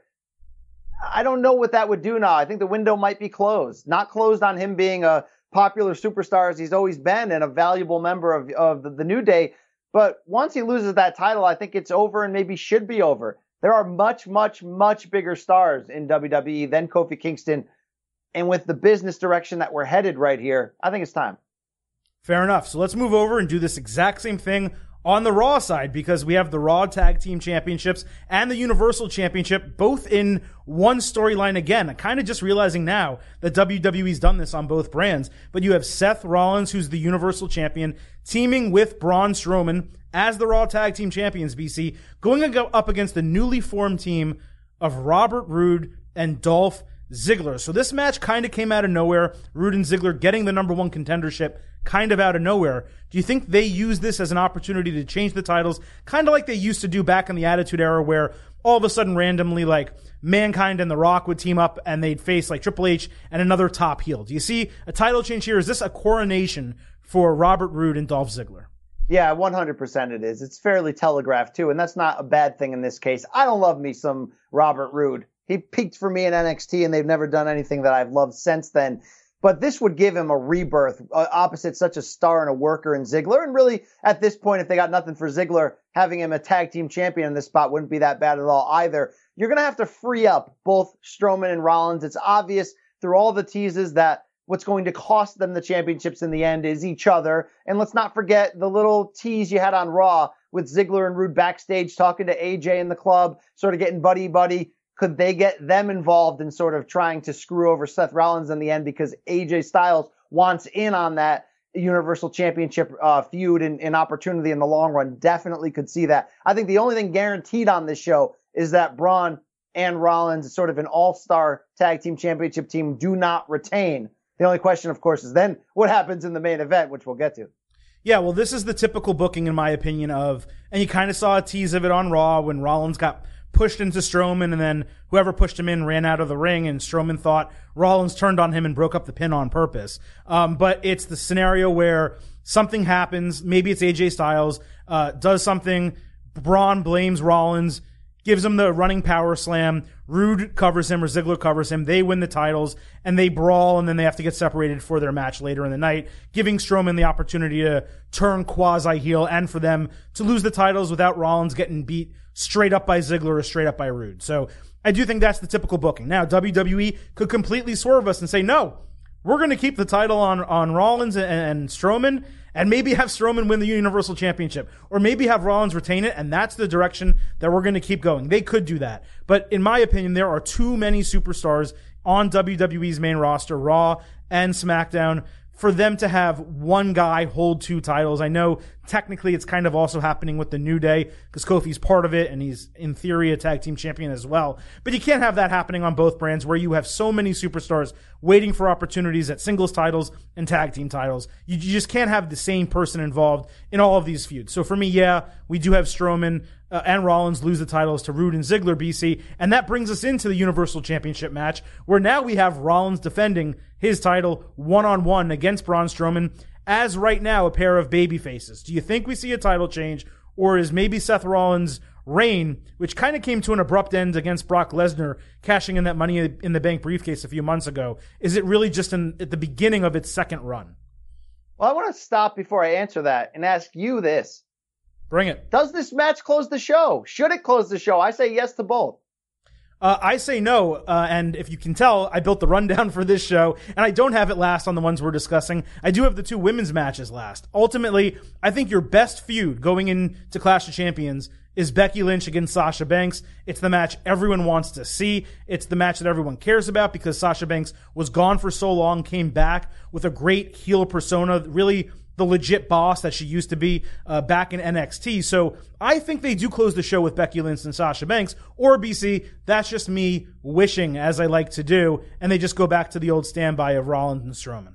All right, I'll tell you what's going to happen now, and I'm going to be optimistic, BC. You heard me at the open. I got Bray Wyatt involved in this whole show. This match closes the damn show. I'm not sure though that Braun Strowman wins. There's a couple different ways you can do it. Look, Seth Rollins They've committed a ton to building him up right now in this Universal Championship. He beat Brock Lesnar clean to open WrestleMania, oh, cleanish with a, a kick to the crotch. Well, what did he do at SummerSlam? He beat Brock Lesnar clean to defend that championship or, or even to win it back. Or no, that was for the cash in there. In the end, he is so primed and ready to be their number one, at least on the Raw brand as they head into where they're going here with the splitting of the brands on separate networks, that it wouldn't seem logical that Strowman goes over. What I don't want or need though is Rollins to beat Braun Strowman clean. I just don't see it right now in the storylines and believability without some help, without, I don't know. I kind of want to see that storyline come together with Bray Wyatt. I don't know if he's going to calm down, the lights are going to go out, and he's going to show up and he's just going to wink at Braun or he's going to do something to mesmerize him or seduce him. But I'd like to see a return to evil Braun Strowman. I don't think he needs to win the Universal Championship and have that in the evil Bray Wyatt stable because I think ultimately, if you're going to do this Bray Wyatt push right, you're going to have Bray Wyatt in a match against Seth Rollins for that big championship. But I think you're going to have Seth Rollins retain in some sort of crazy form here or have an outright smudged finish. But let's bring back Bray Wyatt with muscle, and Braun Strowman is that. Yeah, I do agree with you. They kind of showed their hand here by playing into the internet speculation. The the venue, I don't know what venue it is, but whatever's hosting Hell in a Cell basically said that Bray Wyatt would be in a Universal Championship match, which is strange because he's been nowhere near the title picture. And WWE's kind of doubled down on that with two promos in, in the last two weeks on Raw of Wyatt basically telling Rollins and or Strowman, I'll see you in hell, you know, referring to Hell in a Cell. So they kind of painted themselves into a corner here also with Rollins because look, it was it's tough to believe that Rollins is going to beat Lesnar clean. But okay, they got away with it at SummerSlam and they and they booked it in a way where Rollins went over insanely strong. But then the next competitor they give him is the other massive dude on the roster in Braun Strowman and you're basically saying that if Rollins beats Strowman clean, he's untouchable because if those guys can't beat him, no one can except maybe Roman Reigns, who's not even on their brand, right? So they've painted Seth into this weird corner if they do give us a clean finish. For all those reasons, I don't see them giving us a clean finish. And yeah, uh, Brian, maybe you're right. Maybe it's as simple as the lights go down, Fiend pops out in the middle of the ring, surprises one or both of them, uh, distracts Strowman enough so that Rollins can hit him from behind, stomp him, and get the one, two, three. Or maybe it is a DQ where he hits the mandible claw on Strowman and takes Strowman down, leading into the Rollins Fiend, or maybe even a triple threat match at Hell in a Cell. Ultimately, I don't think we get a clean winner here, though it's probably more likely that the lights come back on. He's got the mandible claw on Rollins, and then Strowman's in that position of what do I do? Do I attack him or do I help him? And then you see a very vicious beatdown on Seth Rollins, and you see the pay per view go off the air with that fiend mask smiling and laughing, which really is the perfect bridge to having him main event Hell in a Cell just a couple months later. Crazy, crazier things. I mean, this Bray Wyatt character is so over and so brilliantly handled right now as the Fiend and what he's doing in that Firefly Funhouse that you want to play his segment every week on Fox, maybe at 10:30 p.m. Eastern time at the end of SmackDown. He could be a monster player there as well if they go in that direction. Do you feel it's too early for them to be putting the Fiend into a title picture of any kind? No, he's so look this is what we wanted. This is what we have yearned for, which is Bray Wyatt to be taken seriously. No, not a House of Horrors match against Randy Orton. And you could say, well, dude, he was taken seriously. He was in a, a wrestle, not the WrestleMania main event, but a WrestleMania main event in Orlando just a couple years back for the championship. That story, though, just went downhill so quickly. And from there, it was just typical. What is Bray Wyatt? Where is he going? All he ever does is lose. We wanted something like this. You have to capitalize on this. Do not use w- Bray Wyatt as an attraction. Do not use him as an Undertaker. Do not use him as a Elias who just shows up every week but doesn't really do anything. He's only going to matter if he's destroying people. And that storyline's only really, really going to work if he has help and he has these henchmen and he can manipulate them like he used to. Only right now his character is as strong and detailed and developed as it ever has been him in a title feud or eventually with it is that menacing villain at the end of the video game, the boss who you prop up a Seth Rollins to eventually beat at a WrestleMania. That's storytelling. That's marketing. That's how you do it in a Vince McMahon run pro wrestling territory. Okay, you're getting me to buy in because I was coming from the other direction of it. It's maybe a little bit too early.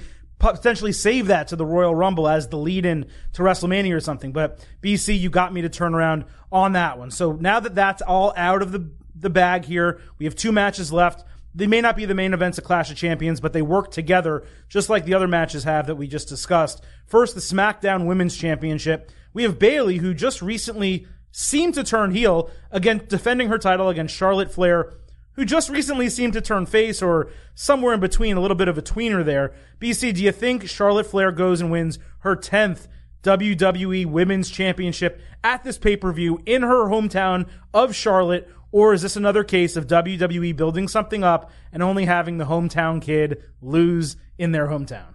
I think it's the latter. Uh, my knee jerk reaction was, as I always do, oh, Charlotte's in a title bout. She's going to win it. Why? We always talk about it. She's going to be the one, I think, that eventually breaks Cena and her father Ric Flair's tie of 16 world championships, even though that's not even real. Ric has had somewhere of 22 or 23. Who's counting at this point? Right. This time, though, I don't think so. And here's why. You said these matches are connected. They are. How good would it be for WWE on this relaunch of Sasha Banks and this convincing her old friend Bayley to sort of cross over into a quasi heel turn? And by the way, WWE moving forward from now can't be quasi. It's got to be white and black. They got to be heels. How valuable and important would it be if Sasha Banks and Bayley came out of this pay per view both holding the two biggest women's champions in the company, both appearing every week on Raw and SmackDown together, and both sort of just being this badass heel duo that really raises Bayley's stock. And then eventually you can finally tell the story that we've wanted forever, which is their own version of the Mega Powers Explode. How many times has Bayley and Sasha's friendship stopped and started and never really happened? And they went to therapy and all this stuff that's never really been handled or written properly. How good would it be if they are both world champions at the same time and the potential of what you can do there and the jealousy that may play into that. So I think if Sasha's going to end up winning it in the second match that could potentially close the show that you mentioned there against Becky Lynch, I think that would counteract and coexist here with Bayley doing the same. And I think maybe overly forcing their hand with Charlotte in her hometown is probably the perfect facade to set you up for that, where you assume Charlotte's going to go over, but it is Bayley in the end, and maybe it's Sasha helping out.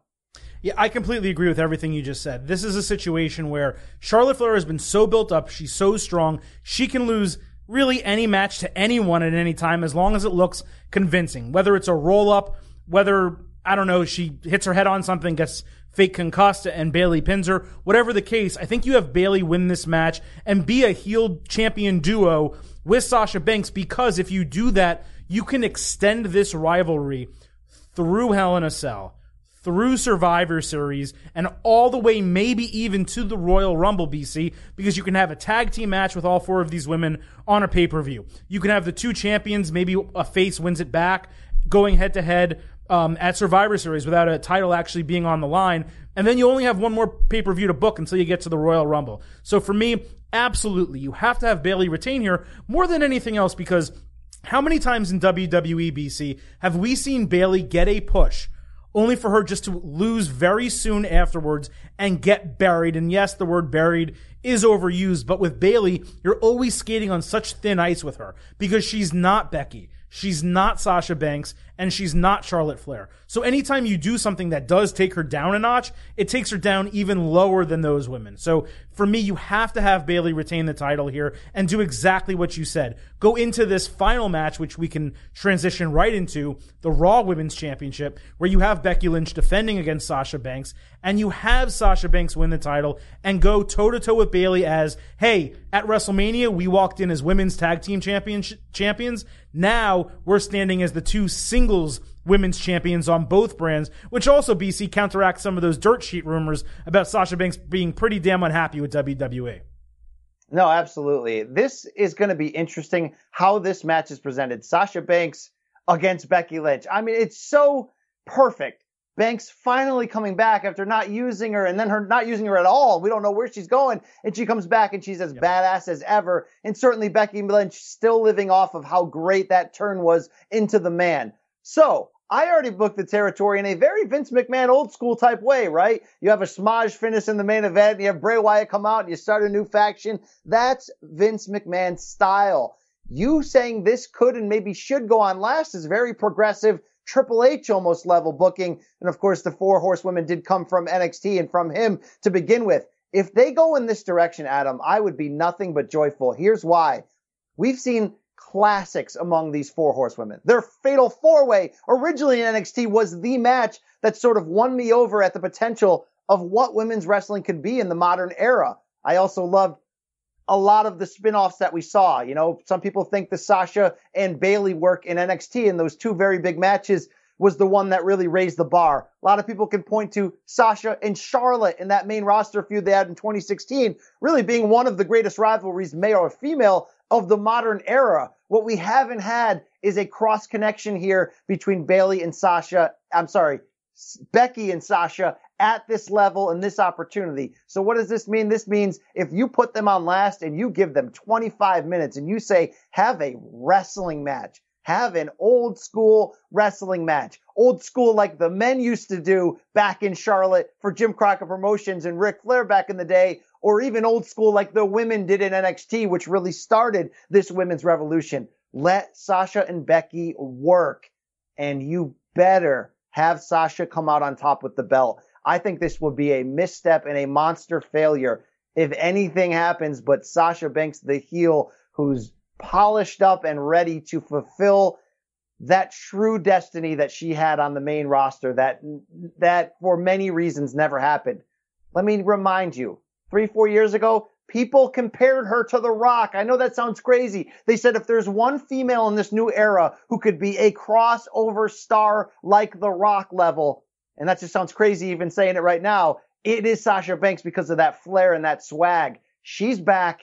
You want to put her on SmackDown? You eventually, or, or, or Raw as we launch into this third boom period and where business can be back and wrestling can be back front and center. Sasha Banks is the one you need with the title. But let these two work, Adam. Let them produce the classic that they really never have. They told a great story in NXT. They had a, a NXT takeover match when Sasha was NXT champion that I loved the build up. They used to be friends. They broke apart, but they never were allowed to have the classic together. This could be it. And I would pop for it massive.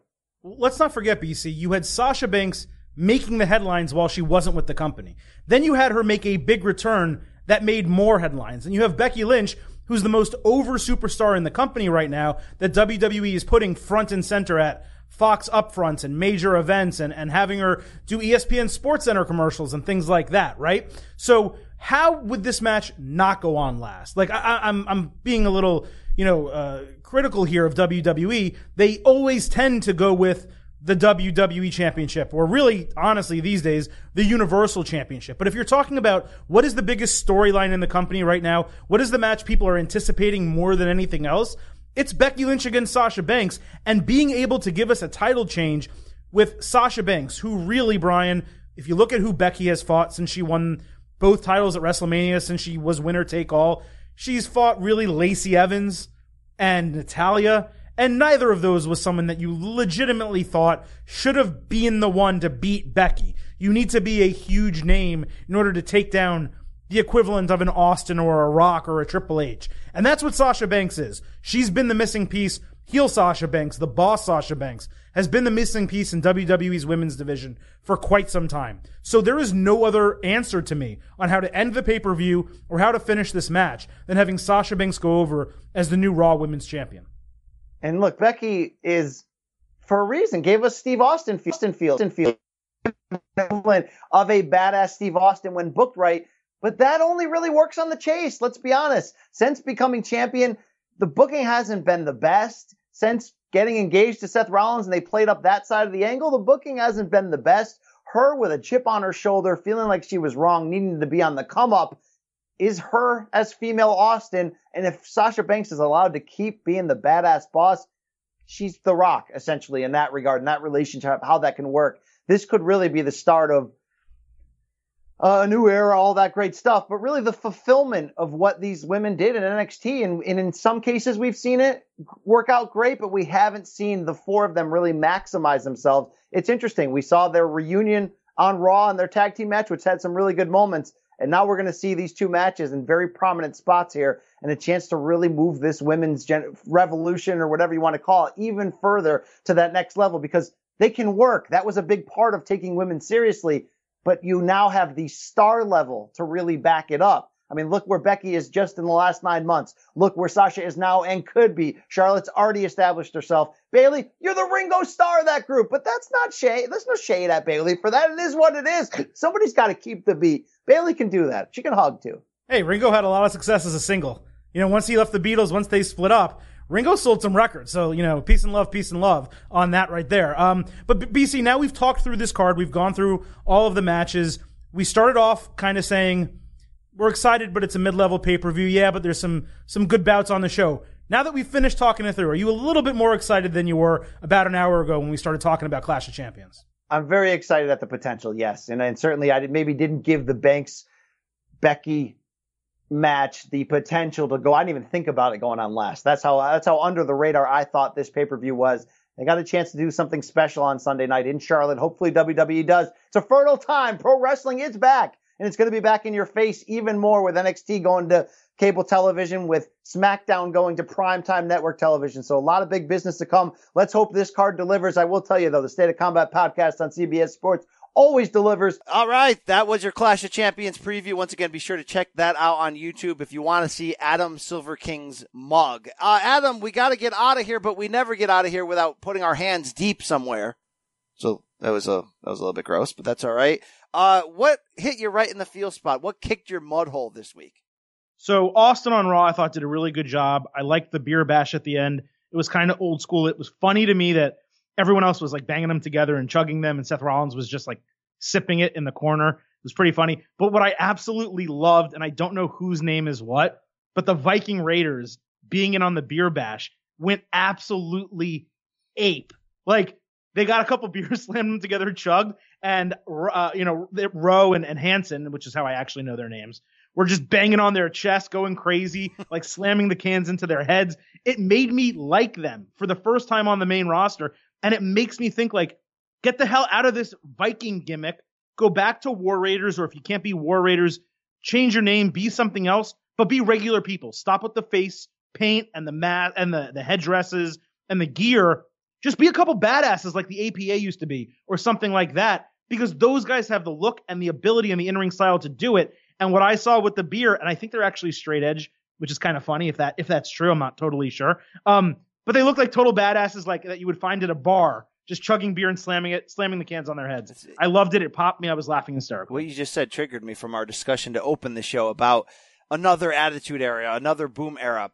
Uh, part of under, you know, part of subtly what made the attitude era what it was was how real everything was. It was the reality era at the same time. Wrestlers wrestling under their real name. The first time I heard Scott Hall and Kevin Nash, initially I was like, oh, this is so lame. Why isn't he like, you know, Razor Scott Hall or, you know, or Razor Robert Hall or something stupid like that. And then you see them in the jeans and the ripped t-shirts jumping the guardrails and you're like, these guys are badass. These guys are like in a gang. You see Kevin Nash with the Tupac head uh, head scarf on. You're like, these guys are badass. It's real. You nailed it. Get them out of the war gimmick and get them into just regular dudes who drink beer. One thing I didn't like about that, Adam. Some people echoed it on Twitter. Braun's just now boys with Seth and Steve Austin after kind of being trash talky with them and having a moment in that match where he didn't trust Seth. And now because, you know, Uncle Steve Austin's, Steve Weiser's there, then we're all, and I didn't like that. And I also think they missed a, an opportunity when AJ got stunned and he came out and made fun of Steve Austin's draw.